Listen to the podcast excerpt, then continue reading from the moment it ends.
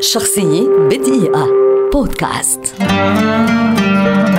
آسيا جبار. أكاديمية كاتبة روائية ومخرجة جزائرية شهيرة ولدت عام 1936 وتعد واحدة من أبرز وجوه الفكر في العالم العربي. معظم أعمالها تناقش المعضلات والمصاعب التي تواجه المرأة. نشرت أول أعمالها الروائية بعنوان العطش عام 1957 ثم رواية نافذة الصبر عام 1958 وبعد استقلال الجزائر عملت جبار في تدريس مادة التاريخ في جامعة الجزائر وعملت أيضا في جريدة المجاهد مع اهتمامها السينمائي والمسرحي.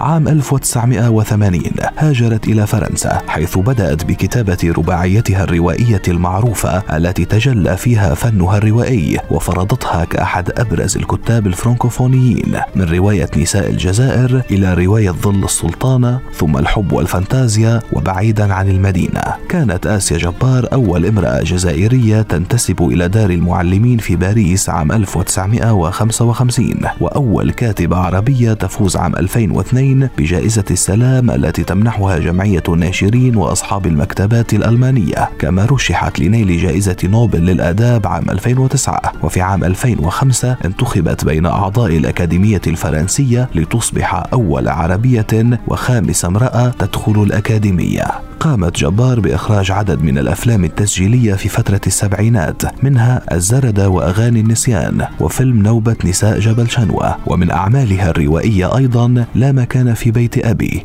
ليالي ستراسبورغ والجزائر البيضاء. رحلت آسيا جبار عام 2015 عن عمر ناهز 79 عاما ودفنت في مسقط رأسها شرشال غرب الجزائر تنفيذا لوصيتها.